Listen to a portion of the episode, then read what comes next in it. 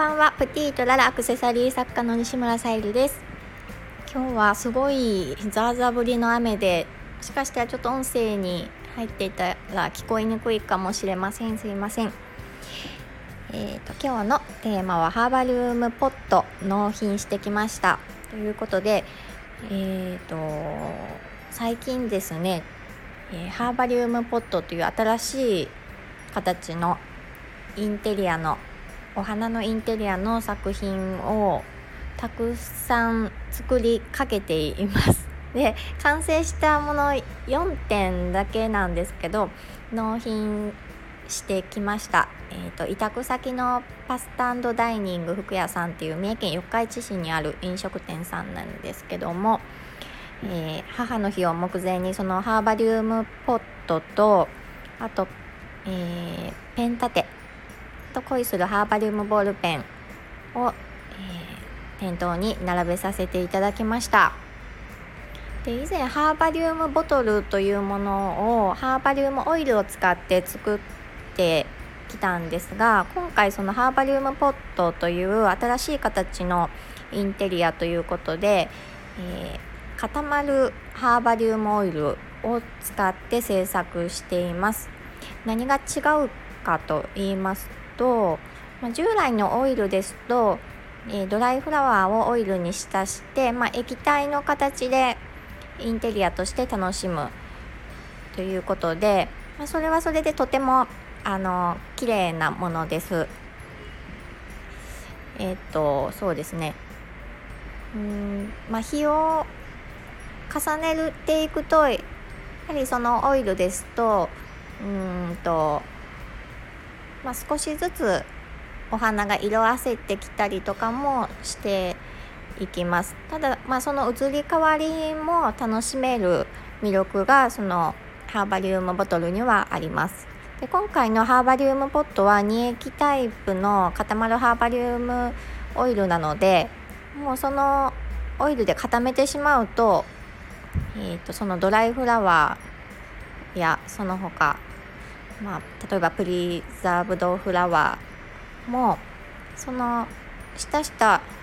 状態のまま鮮やかな色を楽しむことができます。ただちょっと高価なオイルになるので、以前のハーバリウムボトルよりも、価格的には上がります。それでもこの固まるハーバリウム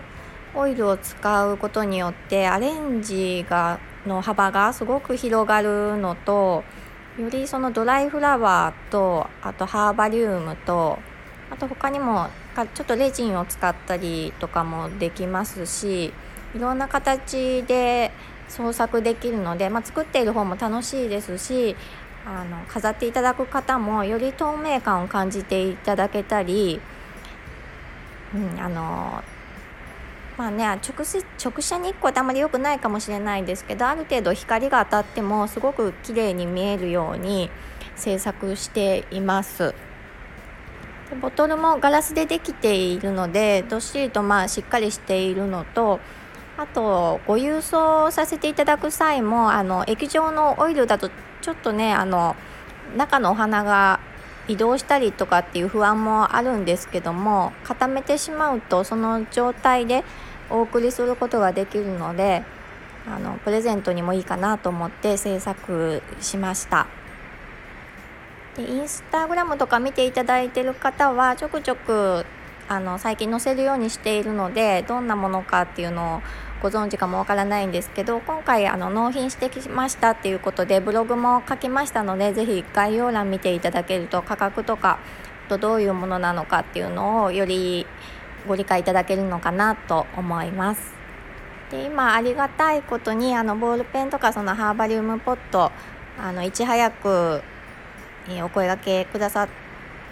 ている方の、オーダー商品をちょっと作っていくため、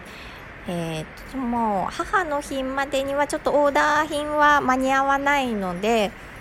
一旦今はストップさせてもらってるんですけど、ただ通常の、まだ作っている途中のものは随時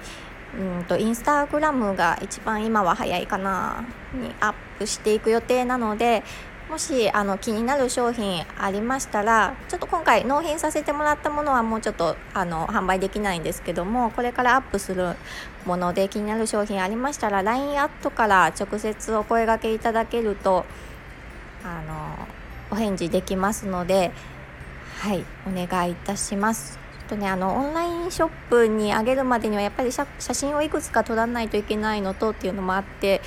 もう母の日までには間に合わない状況になっているので、はい、もし気になる商品ありましたら、インスタグラムなどでチェックしていただいて LINE アットでお声掛けいただけると嬉しいです。あとね、今回固まるハーバリウムをどちらも使ったペン立てと、ペン立てでもあり歯ブラシも立てれたりとか、あと印鑑も立てれるものも作りまして、ちょっと口頭で説明するのは難しいので、ぜひ今回のブログを見ていただけるとどんなものか分かりますので、はい、チェックしていただけると嬉しいです。はい、では今日も聞いてくださりありがとうございます。プティートララさゆりでした。